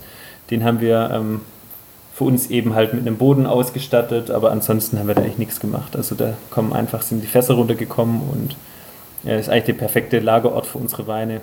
Kann man euch denn auch, mal, für die Hörer wird das interessieren, mal besuchen, Weinproben machen oder Wein kaufen? Also generell sind wir offen für Besuche, ähm, bei uns allerdings nur ähm, mit Anmeldung, weil wir einfach halt das ja noch im Nebenerwerb betreiben und gerade was den Sommer anbelangt, trifft man uns eigentlich am besten im Weinberg und nicht im Weingut. Mhm. Ähm, wir haben jetzt auch keinen Ab, also wir, wir verkaufen ab Hof auf Anfrage mehr oder weniger, aber wir haben jetzt keine Verkaufsstelle, wir haben keinen Verkaufsraum. Ähm, wir haben von Anfang an einfach gesagt, ähm, wir sind halt hier in Hessigheim, das ist jetzt kein Touristen-Hotspot, wir sind jetzt nicht direkt in Stuttgart, ähm, das ist einfach nochmal was anderes.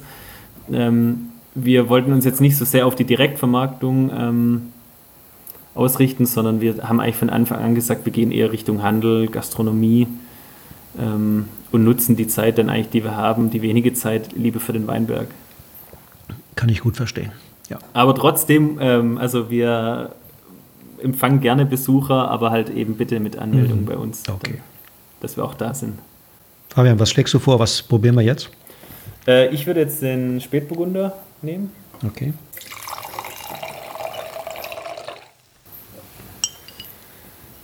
Da haben wir jetzt den 2017er. Also auch nochmal ein ganz anderes Jahr ist eben als den 18er Hessigheim Riesling.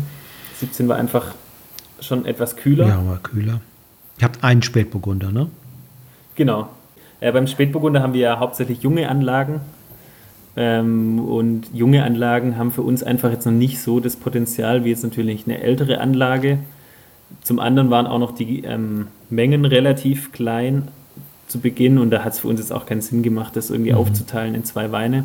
Ich denke mal, langfristig werden wir schon zwei Weine haben beim Spätburgunder, zwei Qualitäten, aber ähm, ich denke mal, das wird noch ein paar Jahre dauern, bis wir da differenzieren, also bis die anderen Anlagen wirklich im Ertrag sind. Und, und das ist jetzt hier der, der Wein aus den, den Reben, die ihr 2012 gepflanzt habt? Genau, 2012. 2012 gepflanzt und dann haben wir 2016 nochmal einen Teil davon umveredelt, also standortveredelt mit anderer Genetik, ähm, die wir in Frankreich geholt haben. Aber ansonsten, also Pflanze erst 2012. Ich höre immer wieder Winzer auch von Genetik reden. Spielt das eine große Rolle? Also für uns ist die Genetik eigentlich schon wichtig. Ähm, wir glauben einfach, dass gerade die, sagen wir, die Genetik aus Frankreich oftmals halt vielleicht mehr Säure bringt, ähm, mehr Frische. Mhm. Ähm, ja, jetzt kann man jetzt nicht generell auf, nur auf französische Genetik beschränken, aber ich glaube halt, dass viele, viel gute Genetik aus Frankreich halt einfach kleinere Trauben hervorbringt, kleinere Beeren mit mehr Frische. Genau, das ist ja genau das, was ihr auch anstrebt. Frische, nicht zu viel Alkohol. Ähm, genau. Trinkfluss. Und hier auf einmal habe ich Walnussaromen. Kann es sein? Hast du auch sowas? Also am Gaumen vor allen Dingen hatte ich das. Hab vorhin vielleicht. Ja, so ein bisschen was Nussiges, ja. ja. Das kann ich schon. Am Gaumen kann ich es nachvollziehen, ja. Feinheit, Eleganz, ähm, Frische.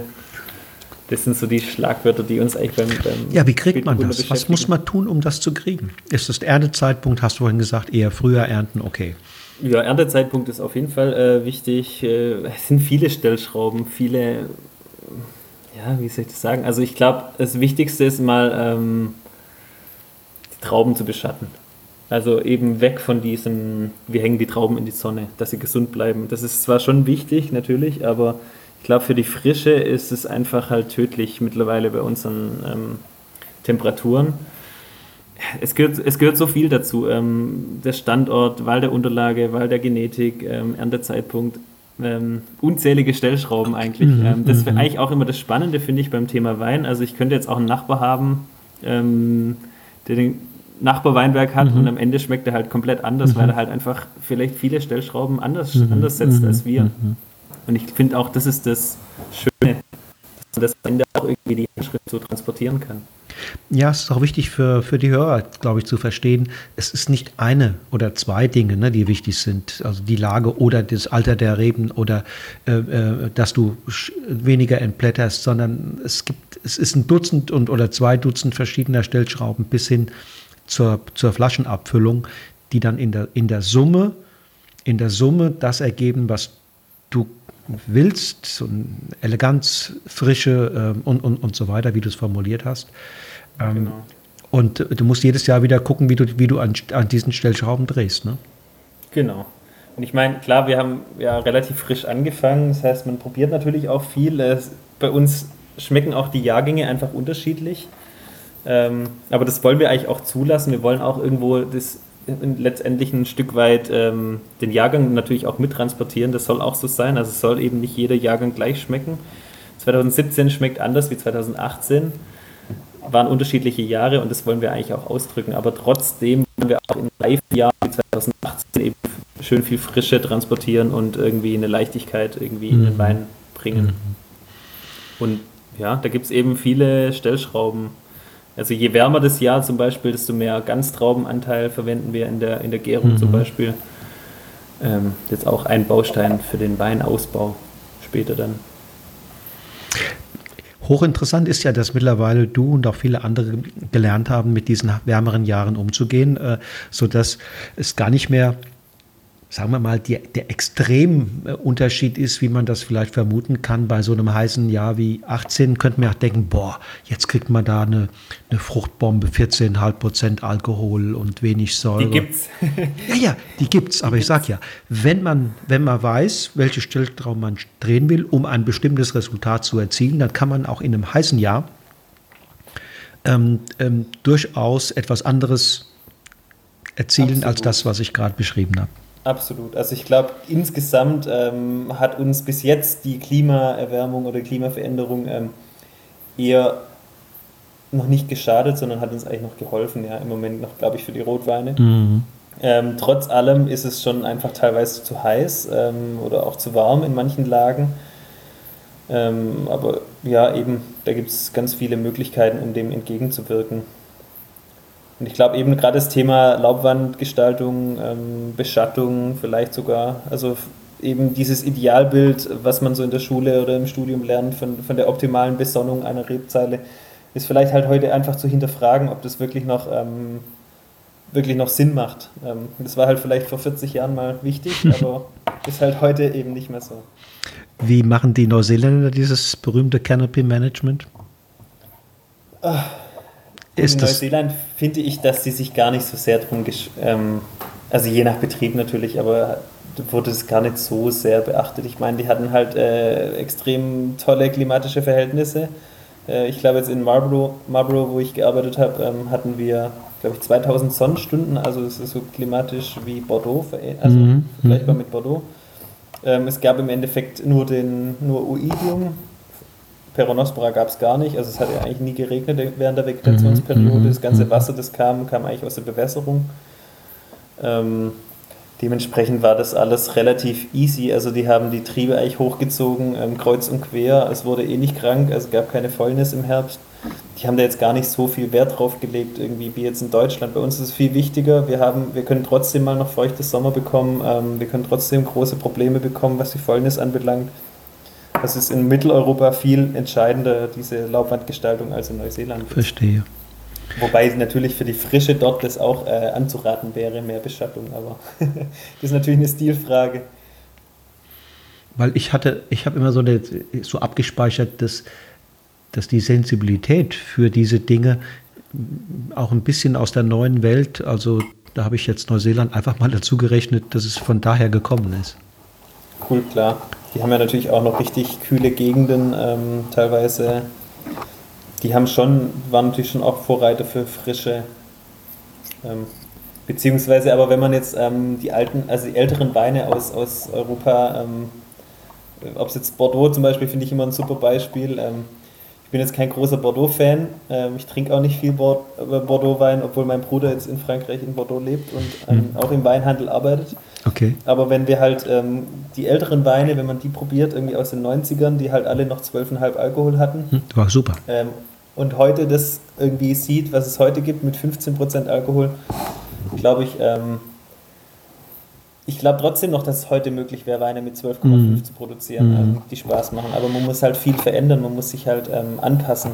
Und das ist letztendlich auch immer, es gehört auch der Wille dazu, eben das, das so ähm, handzuhaben. Ich würde mal vermuten, dass das auch wieder kommt. Ich glaube, das ist ein Prozess, den sehen wir natürlich alle gerade, dass natürlich äh, insgesamt ähm, der Markt natürlich nach solchen Weinen auch irgendwo ein bisschen schreit. Also ich, es ist schon gefragt, gerade einfach diese trinkfreudigeren Weine, die ein bisschen weniger Alkohol haben, ähm, aber trotzdem irgendwie mit Anspruch. Ähm, das auch, glaube ich, finde ich unsere Riesenchance in Deutschland, mm, solche ja. Weine zu produzieren oder in Europa. Ist interessant, wie sich doch die, die, die, auch die Stilistik in der Nachfrage ein Stück weit verändert hat. Ne? Ich erinnere mich noch, Jahrtausendwende, diese, diese Blockbuster waren, die konnten gar mhm. nicht fett genug sein, Alkohol haben, dick daherkommen. Die waren zum Teil so überextrahiert, dass die gar nicht, äh, dass von Trinkfluss letztlich gar keine Rede sein konnte. Aber das war das damalige, also zumindest teilweise ein Ideal.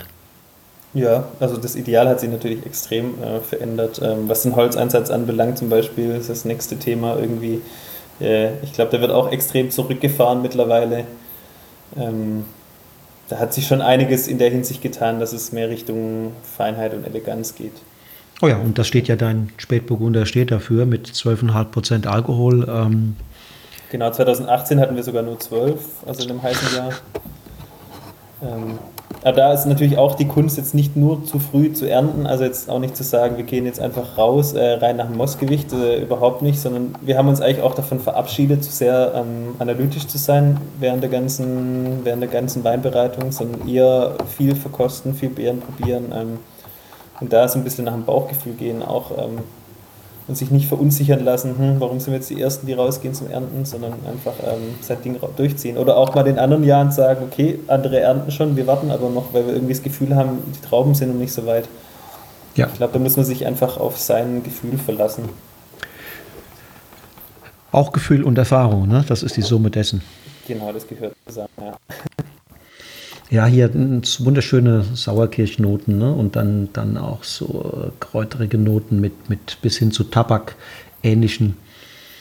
Und vor allen Dingen, aber was mich noch viel mehr begeistert äh, bei diesen Weinen, das habe ich am, bei der Anmoderation oder bei, äh, am Anfang unseres Gesprächs schon mal gesagt, diese, dieses tolle Mundgefühl, diese, diese, diese Spannung, diese, diese Frische, äh, die dann auch trägt bis nach dem, nach dem Schlucken. Äh, das ist saftig, das ist also für mich in der Stilistik ähm, ungeheuer kohärent zu, zu dem Riesling, den ich eben hatte. Ne? Das ist jetzt mhm. zwar ein anderer Wein, eine andere Rebsorte, auch wahrscheinlich ganz anders gemacht, aber das passt eins zu eins ins Bild für mich.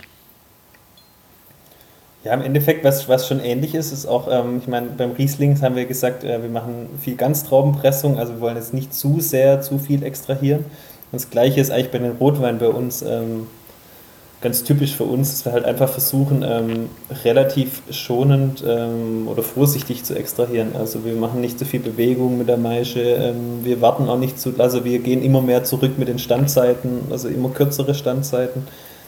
Letztendlich geht es uns darum, jetzt gerade bei so einem bei einem Wein aus relativ jungen Reben, ich, wir können ja nicht mehr extrahieren, als da ist. Also irgendwann, sagen wir, sind die guten Gerbstoffe zum Beispiel extrahiert und irgendwann hole ich Bitteres, Bitteres in den Wein. Und ähm, das Bittere oder das Astringierende, das wird halt über die Jahre nicht feiner, sondern es wird halt, es bleibt halt, sagen wir mal, ein minderwertiger Gerbstoff. So stellen wir uns es zumindest vor. Okay. Ähm, wir versuchen halt so diese feinen Gerbstoffe, also wir wollen Gerbstoff, aber halt die, die guten sozusagen, die feinen, extrahieren und nicht mehr. Also einfach nicht mehr rausholen, als drin ist. Also ich glaube, das ist halt auch irgendwie für uns ähm, ein Credo zu sagen, ähm, wir versuchen nur die guten Gerbstoffe oder die guten Inhaltsstoffe sozusagen zu extrahieren. Also einfach nicht überextrahieren. Damit sagst du jetzt etwas, was mich insofern überrascht, nämlich ich dachte, dass bei der über, über die Maischezeit im Grunde genommen wenig schlechte Tannine reinkommen, sondern dass die äh, rankommen, wenn du, wenn du zu stark runterdrückst, ne, beim runter bei der Pichage oder dann genau. später beim Pressen. Wenn du zu sehr presst und, und ist logischerweise, ne, dass du dann. Das sind auch wieder viele, sagen wir viele Stellschrauben oder viele, viele Prozesse natürlich. Ähm, generell ist einfach, je höher der Alkohol ist in der Maische, also je höher die ähm, der Alkoholgehalt steigt, umso stärker ist auch die Extraktion, umso mehr werden natürlich die Zellen zersetzt mhm, und ähm, okay. ich hole das Zeug raus. Das ist halt natürlich, ähm, gehört zusammen.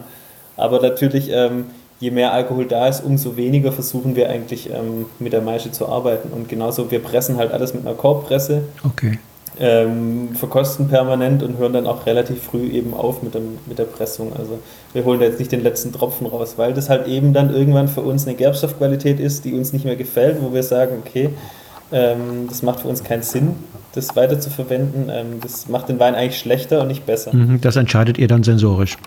Genau, das wird äh, bei jeder, ich meine, Rotweinpressen geht relativ zügig mit der Korbpresse, das ist echt super. Ähm, aber dadurch, dass wir halt eben auch permanent probieren, ähm, pressen wir beim einen etwas länger, weil wir sagen, okay, da haben wir das Gefühl, oder wir schmecken ja einfach ähm, oder probieren permanent und sagen, okay, hier ist der Gerbstoff einfach nach wie vor noch gut, zum Beispiel, ähm, da passt die ganze Geschichte noch. Und bei anderen sagen wir, okay, boah, das, da müssen wir schon viel früher aufhören. Mhm. Pressen wir nur ganz leicht an, zum mhm. Beispiel. Mhm. Das heißt, gute Weinmacher ähm, müssen immer auch gute Verkoster sein. Ja, es gehört schon ein Stück weit zusammen, glaube ich. Ähm. Also generell braucht man halt auch überhaupt erstmal eine Idee, glaube ich, wo man hin will oder was man, was man produzieren möchte. Oder was man produzieren möchte, ist eigentlich auch falsch ausgedrückt, was ich eigentlich erwarte vom Weinberg. Also ich meine, ich, wir sehen uns jetzt auch nicht als Produzenten, sondern eigentlich, wir begleiten ja die Trauben mhm. eigentlich ab dem Moment, mhm. wo wir sie ins Weingut bringen, nur noch. Ähm, aber natürlich haben wir eine Idee, wo wir hinwollen und ähm, Dementsprechend muss man einfach auch viel probieren und sagen, okay, jetzt ist die Extraktion genug, also jetzt haben wir genug extrahiert, jetzt, ähm, jetzt reicht jetzt pressen wir. Und beim Pressen genauso muss man halt irgendwann sagen, okay, ich habe das Gefühl, der Gerbstoff wird zum Beispiel zu streng oder äh, jetzt wird das Ganze unharmonisch, dann, dann beende ich das. Also dann muss ich schon ja letztendlich auch gut verkosten können. Mhm. Ihr hört dann Ihr hört dann in dem Moment, wo ihr aufhört und sagt, jetzt haben wir genug ge gepresst, dann hört ihr den Wein schreien und wehklagen äh, und sagt, jetzt ist gut. Äh, naja, da höre ich eher Steffi schreien, die ist da, sagen wir mal, ähm, der Master hinter der ganzen Geschichte. Ähm, die ist auch, was, was Bitterkeit anbelangt, viel empfindlicher wie ich. Ähm, ich bin da viel toleranter. Ähm, dementsprechend ähm, ist es auch ganz wichtig, dass sie da eigentlich dabei ist. Ja. Ähm, wir haben noch einen Wein, mhm. den wir uns vorgenommen haben, den Lemberger. Du sagst Lemberger. Äh, es gibt ja auch Kollegen in der Region, die die sich stark machen für den Namen Blaufränkisch. Äh, ist für dich kein Thema. Ähm, wir haben das mal diskutiert zu Anfangs, aber grundsätzlich, ich meine, wir, wir sind in Württemberg, ähm, wir reden eigentlich immer über, über Herkunft und bei uns ist einfach halt typisch der Name Lemberger. Das ist, gehört zu unserer Region, das hat Herkunft bei uns ähm, hm. und dementsprechend wollen wir eigentlich auch den Namen verwenden. Also uns geht es auch gar nicht, wir wollen lieber zeigen, okay, Lemberger kann eigentlich auch schmecken wie Blaufränkisch. Ähm, das machen ja ein paar andere Kollegen hier auch sehr gut in der, in der, in der Ecke. Ähm, aber letztendlich geht es uns gar nicht so sehr um den Namen. Also klar, Blaufränkisch wird sich wahrscheinlich besser verkaufen als das Lemberger. Lemberger hat auch jetzt nicht das allerbeste Image, mhm, mhm. aber trotz allem ähm, ist es für uns irgendwie, gehört es zur Region dazu ähm, und dementsprechend wollen wir auch ähm, weiterhin ja. mit dem Namen Lemberger arbeiten. Das passt zu eurer Gesamtphilosophie, ne?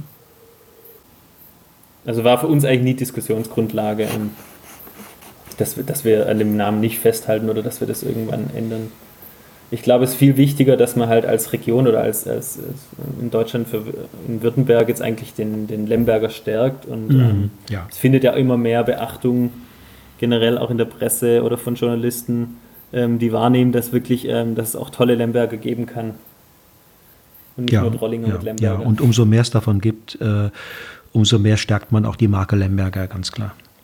Absolut, ja. Wir haben hier eine ganz vielschichtige Nase. Da ist, das geht von Sauerkirsche über schwarze Johannisbeer bis zu kräuterigen Noten, aber insgesamt kühl, auf der kühlen Seite. Ne? Genau, also Steige ist jetzt unser, unser Lagenwein, also unser einziger Einzellagenwein, den wir bis jetzt haben. Das ist ein relativ unspektakulärer Weinberg, aber ich meine, es gibt viele unspektakuläre Weinberge auf der, auf der ganzen Welt. Ähm, für uns aber ein extrem spektakulärer Weinberg, weil er einfach, er steht in der Flurbereinigung, er ist so ganz, ganz leicht Richtung Süden exponiert, steht auf dem oberen Muschelkalk, ist sehr windoffen, also ist eigentlich fast schon so ein Plateau. Ähm, dadurch, durch das Windoffene hat er halt einfach permanent Wind, also der mhm. steht dann so auf 280 Meter, das ist bei uns eigentlich, also der höchste Punkt in Hessigheim sind glaube ich um die 300 Meter, das sind dann die Felder, mhm. aber im Endeffekt, das mhm. sind so die obersten Weinlagen bei uns. Ähm, dementsprechend kriegt er viel, viel Wind und hat, äh, ist, ist einfach, glaube ich, sehr kühl. Ähm, die, die Reben auf, auf dem Weinberg sind ungefähr 40 Jahre alt. Haben wir so von meinem Schwiegervater übernommen und es war ein Weinberg, wo er immer gesagt hat, ja, wenn wir irgendwann später mal, wird der gerodet und dann pflanzen wir da mal irgendwie was Gescheites wieder. Ähm, und wir haben gesagt, nee, den roten wir nicht. Das ist so ein toller Weinberg. Die Trauben sahen schon immer toll aus, ganz klein. Untypisch für Lemberger, ganz untypisch eigentlich. Mhm. Ähm, und dann haben wir ihn irgendwann überredet, dass wir den Weinberg übernehmen dürfen. Und ähm, ja, ich glaube, jetzt ist er auch sprachlos, ähm, wenn er da teilweise hört, was, man, was über den Wein gesagt wird oder geschrieben wird. Und ähm, für uns ein ganz, ganz wichtiger Weinberg. Ähm, jedes Jahr zeigt sich für uns schon nach der Ernte einfach, dass er speziell ist, also anders ist wie die anderen Weinberge und das ist für uns halt irgendwie ein wichtiges Kriterium für so einen Einzellagenwein. Wir wollen irgendwie ein, nicht einen Weinberg, ähm, der mal ein Jahr einen ganz tollen Wein produziert und nächstes Jahr so wieder, ja, sticht jetzt nicht so heraus, aber bei der Steige war es für uns einfach die Jahre immer so. Haben wir 2016 schon bemerkt und dementsprechend haben wir uns auch 2017 schon entschieden, den extra auszubauen, weil er einfach ähm, er ist immer ganz kühl, er ist immer extrem fein, er ist der feinste Lemberger immer, er hat ähm, das seidigste Tannin ähm, und trotzdem eine, irgendwie einen dunklen Kern. Also der war für uns schon immer herausstechend und dementsprechend haben wir uns auch dafür entschieden, das ähm, gesondert auszubauen. Ja, es ist wieder ein Beispiel für mich, das habe ich vorhin bei den zwei anderen im Grunde genommen auch gesagt, gilt hier vielleicht noch ein Tick mehr, dieses, ähm, dieses gute Zurechtkommen, dieses, diese wunderschöne Integration auch von Gegensätzen. Ne? Also kühl und trotzdem ähm, äh, äh, auch, auch voll und kraftvoll, äh, schwebend und, und, und leichtfüßig auf der einen Seite und auf der anderen Seite doch auch, doch auch ähm, hinten raus sehr druckvoll, ähm, aber nie, nichts zu viel und nichts zu wenig. Und das passt Eins zu eins, also ich, ähm, ich finde, das ist jetzt nochmal eine, eine, eine kleine, das ist eine, eine schöne Steigerung.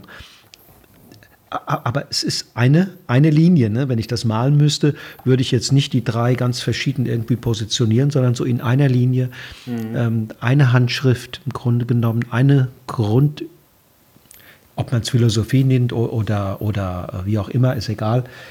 So eine Idee, die dahinter steckt und die, die wird in all diesen drei Weinen, wird diese Idee sichtbar. Das ist das Ziel, ja. Das war unser Wunsch, ja, das so irgendwie zu transportieren. Obwohl man ja natürlich jetzt auch eben, hast du ja selber probiert, 2018 äh, Riesling oder die 2018er wären natürlich auch anders, aber ich glaube, trotz allem siehst du bei den 2018ern genauso die Idee dahinter. Ähm, ich habe jetzt die 17er dir geschickt, ähm, die sind einfach zugänglicher jetzt. Ich finde, die zeigen jetzt mehr das Potenzial eigentlich, was wir, ähm, was wir uns hier vorstellen. Hessigheim Riesling 2017 gab es nicht, haben wir nicht produziert. Wir hatten ja 2017 Frost ähm, bei uns hat es vor allem witzigerweise die Riesling-Weinberge erwischt, die eigentlich jetzt gar nicht so empfindlich sind meistens. Ähm, aber da war der Ertrag insgesamt so klein, dass wir einfach nur einen Gutswein produziert haben und da gar nicht differenziert mhm, haben. Mhm. 2019 hast du eben angedeutet, war auch eine kleine Ernte. Das lag an, an der Trockenheit oder an was? Das ist eine gute Frage, ähm, die wir uns immer noch stellen. Ähm, es war klar, es war schon trocken. Ähm, wahrscheinlich, es war einfach keine große Saftausbeute da. Das sah gar nicht nach so wenig Ertrag aus, aber es kam einfach relativ wenig Flüssigkeit einfach aus den Beeren. Also wir hatten eigentlich mit einer relativ normalen Ernte gerechnet, ähm, vielleicht auch so mit 40 Hektoliter. Ähm, am Ende waren es halt beim Spätburgunder waren es glaube ich knapp 20. Ähm, beim Riesling waren wir bei, bei 28 glaube ich oder knapp, knapp 30 Hektoliter. Und Lemberger war noch derjenige, der irgendwie am meisten gebracht hat, da hatten wir vielleicht 40 im Durchschnitt. Ähm, Aber ihr wart überrascht, ne? Ein Stück weit. Wir waren überrascht, dass es so wenig mhm. war, ja. Mhm. Hätten wir jetzt nicht gedacht. Und im Jahr vorher wart ihr vielleicht auch überrascht, dass es doch trotz dieses heißen Jahres doch ein bisschen mehr war, als ihr gedacht habt. Ja, aber da waren wir auch, da haben wir auch bewusst ähm, schon ähm, dann auch im Sommer reagiert. Und also wir versuchen eigentlich auch mittlerweile relativ wenig ähm, einzugreifen, jetzt was den Ertrag anbelangt. Das ist sowieso gering bei uns, aber jetzt auch, ähm, äh, wir versuchen eigentlich auch mittlerweile relativ wenig einzugreifen, einfach im Weinberg, auch was die Grünlese anbelangt. Ähm, wir haben ja eh schon kleine Erträge. Ähm, wenn, dann ist es eigentlich wichtig bei Junganlagen, aber gerade 2018 haben wir von Anfang an eigentlich dann festgestellt, okay, das wird wahrscheinlich ziemlich warm und wir haben eigentlich von Anfang an darauf hingearbeitet, die Erträge nicht, gering, nicht zu gering zu werden zu lassen, also nicht so viel auszubrechen, nicht so viele Triebe zu entfernen, um einfach auch eher, sagen wir mal, das in mehreren Trauben zu kompensieren und ein bisschen mehr Frische zu bekommen. Ich glaube, wenn man da zu kleine Erträge gehabt ja. hätte 2018, mhm. okay, ja. dann wird das Ganze zu üppig, zu reif, äh, zu wenig frisch. Mhm. Und 2020 gab es da bei euch auch wie in anderen Ecken da in der Region Frost? Ähm, ja, aber ich irgendwie, Hessigheim war gesegnet. Ähm, wir hatten hier quasi gar keinen Frost. Also wir sind komplett äh, verschont worden. Aber jetzt auch im Nachbarort, die hatten, glaube ich, 60 oder 70 Prozent der Fläche ist da geschädigt. Okay, das ist so, so, ähm, nah, so nah an euch dran, ja. Genau, aber der Neckar war halt einfach der Schutz dieses Jahr. Ähm, es gab viel Nebel und wir waren halt unter seiner Nebelglocke mhm. und dementsprechend wurden wir verschont und alle drumherum halt eben nicht. Ähm, da hatten wir jetzt einfach großes Glück und dementsprechend waren auch bei uns die Erträge dieses Jahr wirklich toll. Also wir hatten jetzt echt ähm, eine schöne Ernte eingefahren, so mhm. wie wir uns das vorstellen. Ähm, und freuen uns einfach dementsprechend jetzt nach diesem kleinen Jahrgang jetzt mal über einen normalen Jahrgang. Super. Finde ich klasse. Was wünschst du oder ihr euch gemeinsam, du und Steffi, für die, für die nahe Zukunft? Was plant ihr? Gibt es neue Ideen, außer dass ihr noch ein bisschen jetzt pflanzen wollt? Ähm, wird irgendwann der Tag kommen, dass ihr vielleicht sogar auch ja, mal nicht mehr ähm, das im Nebenerwerb macht? Ja, klar, das ist natürlich irgendwann schon vielleicht das Ziel oder der Traum. Ähm, ich denke, das braucht halt einfach, weil wir halt eben jetzt nicht aus einer, aus einer Struktur kommen, wo wir natürlich irgendwie hier investieren und äh, neu aufbauen. Ähm, dementsprechend glaube ich, braucht es einfach ein paar Jahre, bis wir uns da auch etabliert haben, auch was die Produktion und den Verkauf anbelangt. Ähm, ich glaube, wir brauchen halt einfach eine gewisse Menge und ich denke mal, wenn wir jetzt die Junganlagen dann im Ertrag haben in ein paar Jahren, ja, wer weiß, vielleicht können wir dann in ein paar Jahren davon leben. Das müssen wir mal schauen, wie sich das entwickelt. Aber es wäre auf jeden Fall ein Traum, ja wie bei einem guten Wein. Der braucht vor allen Dingen einen Faktor Zeit. Ne? Und der Aufbau eines guten Weinguts braucht, glaube ich, auch Zeit und. Ja, wir wollten halt auch das nicht überstürzen und ähm, gesund und langsam wachsen. Und ich glaube, das ist halt einfach wichtig. Wir haben einen hohen, hohen Anspruch an uns selber, an die Weine, an die Weinberge und ich glaube, das braucht halt einfach Zeit. Wir können das jetzt nicht ähm, von jetzt auf nachher. Wir haben im Moment eine sehr hohe Nachfrage, äh, mehr als wir produzieren. Äh, also wir könnten einfach sagen, wir, wir erweitern unsere Betriebsfläche jetzt nochmal, aber wir nehmen halt einfach auch nur Flächen dazu, die uns äh, gefallen oder die, wo wir das Gefühl haben, die bringen uns weiter und genauso ähm, wenn wir jetzt das neu pflanzen, das braucht halt einfach so eine Zeit, bis mhm. es mal wirklich da ist. Wenn nicht der, der eigene Wein abends ähm, oder am Sonntag oder am Samstag auf dem, auf dem äh, äh Tisch steht, welche Weine sind es? Bei uns steht, bei uns steht eigentlich ein eigener Wein auf dem Tisch. Also ich, eigene Wein steht äh, zur Verkostung auf dem Tisch, aber ansonsten, ehrlich gesagt, habe ich mich heute auch mal gefreut, mal wieder die 2017er zum Beispiel zu probieren, äh, weil wir die wirklich jetzt schon, wir haben einfach gerade nicht mehr viele Besuche, natürlich Corona-bedingt. Ähm, also generell trinken wir halt gerne Burgund, Jura, Loire, äh, macht uns sehr viel Freude. Ähm, aber es gibt auch tolle Weine aus dem Elsass oder jetzt ähm, aus Österreich gibt es ganz viele, gerade was Naturwein anbelangt, ähm, auch ganz viele tolle Betriebe, ähm, die einen begeistern. Boah, es gibt so viel auf, auf, auf, in der Weinwelt, aber ich glaube schon, ähm, Österreich, Frankreich ist schon mhm. die Hauptmenge an Wein, die wir konsumieren. Und was ich ja auch beobachte, es ist eine spannende Zeit. Ne? Also die letzten, sagen wir mal, zehn Jahre hat sich ungeheuer viel, ähm, viel auch an an stilistischer Diversität entwickelt. Ähm, ähm, und all diese diversen Stile, die, die, die, die einem da begegnen, sind auch vollkommener, schöner, interessanter geworden. Ne? Ja, also die Weinwelt wurde auf jeden Fall interessanter, glaube ich, ja, in den letzten Jahren. So. Ähm, und gerade was, was das Thema Naturwein anbelangt, glaube ich, ähm, wurde vielleicht zu Anfangs alles belächelt. Ähm, ist nicht alles toll, ist auch nicht alles gut, aber es gibt auch, ähm, ich finde so diese richtig guten, die sind faszinierend und die sind wirklich, ähm, das ist, finde ich, das ist das Packende und das Begeisternde am Thema Naturwein. Nicht das, was fehlerhaft ist oder so, gibt es alles auch. Ähm, gehört auch sicher dazu, auch gerade wenn man das irgendwie anfängt und ähm, ausprobiert selbst mhm. als, als äh, Weingut, aber ich finde so diese, das ist so richtig spannend, was da passiert. Ihr habt euch ja für eine Stilistik entschieden. Ähm, das heißt, eigenen, äh, aus eigener Kraft nochmal Naturweine zu machen, ist im Moment kein Thema, ne? Äh, gut, wir machen zusammen mit dem, mit dem Holger Schwarz von Vinikultur aus Berlin, machen wir ähm, zwei Naturweine. Also gut, ist immer die Frage, wie definiere ich Naturwein? Ähm, Im Endeffekt würde ich sagen, wir machen naturbelassene Weine mhm. mit einer minimal, minimalen ähm, SO2-Gabe zum Schluss. Die aber nicht ab Weingut verkauft, sondern die gibt es nur bei äh, Vinikultur. Die zwei Weine, also wir haben jetzt dieses Jahr zwei ungeschwefelte Weine gemacht, ähm, unfiltriert beides, ähm, also einmal Lemberger, einmal Riesling. Ähm, also die sind komplett naturbelassen, da ist kein Schwefel dabei, da ist gar nichts drin. Die gibt es nur bei Vinikultur, genau. Mhm, mh, und die eigenen Weine von uns, die haben halt eben, kriegen dann vor der Füllung 20, 25 Milligramm. Auch nicht viel. Auch nicht viel, ähm, aber ja, wir haben das Gefühl, die sind stabil. Fein. Das ist für uns eigentlich das Entscheidende, ja. Und ab diesem Jahr wollen wir eigentlich auch Riesling nicht, gar nicht mehr filtrieren. Also wir haben jetzt so 2018 haben wir noch filtriert. Mhm. Jetzt nicht steril, aber halt mit, mit ähm, groben Schichten. Und jetzt aber mit dem 19er Jahrgang wollen wir eigentlich auch nicht mehr filtrieren. Das heißt, einfach auch mal probieren, was geht mit weniger, ne? Ja, gut, das waren so natürlich die Anfänge. Also ist halt immer schwierig, wenn man mit ganz wenig Menge arbeitet. Ähm, experimentieren ist halt immer die Gefahr, okay, wenn es schief geht, dann ist halt alles futsch. Und ich glaube, für uns ist halt auch so ein, genauso wie wir Naturwein kennengelernt haben, ist es für uns so ein Herantasten in diese Richtung. Also klar, man probiert immer mehr aus, man hat das Gefühl, die Reben sind immer widerstandsfähiger, ähm, man braucht auch weniger. Wir machen einfach, wir wollen einfach äh, tolle Weine machen und die möglichst ähm, naturbelassen.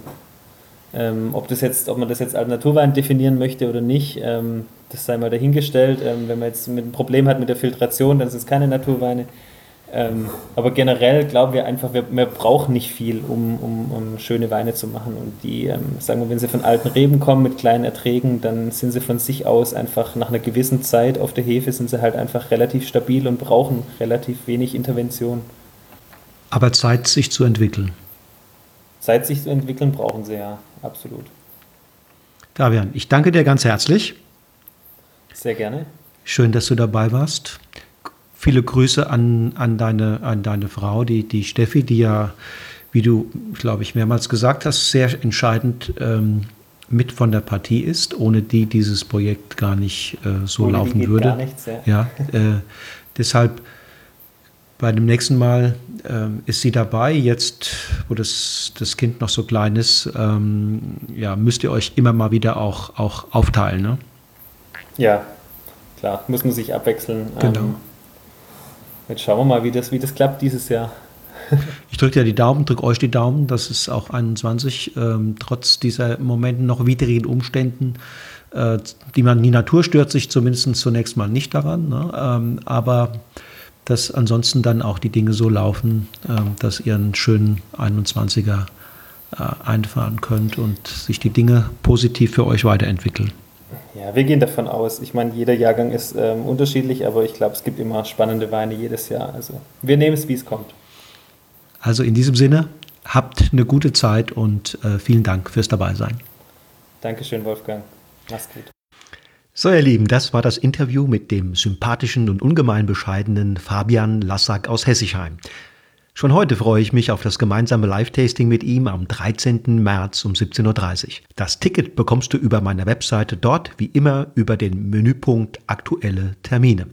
Nächste Woche habe ich gleich zwei Gäste am Mikrofon, nämlich Olympia Samara und Hannes Hoffmann vom Weingut Roter Faden in Vaihingen an der Enz. Die beiden stehen zwar noch ganz am Anfang ihrer Karriere als Winzerpaar, aber der Anfang ist bereits extrem vielversprechend. Aus ihren Händen kommt einer der spannendsten Lemberge, die hierzulande auf Flaschen gefüllt werden. Aber auch Riesling und Spätburgunder geraten aus den Händen dieser feinfühligen und bodenständigen Winzer ganz exzellent. Also, schalte wieder ein, wenn in genau einer Woche die nächste Episode von Genuss im Bus mit Olympia und Hannes vom Weingut Roter Faden an den Start geht.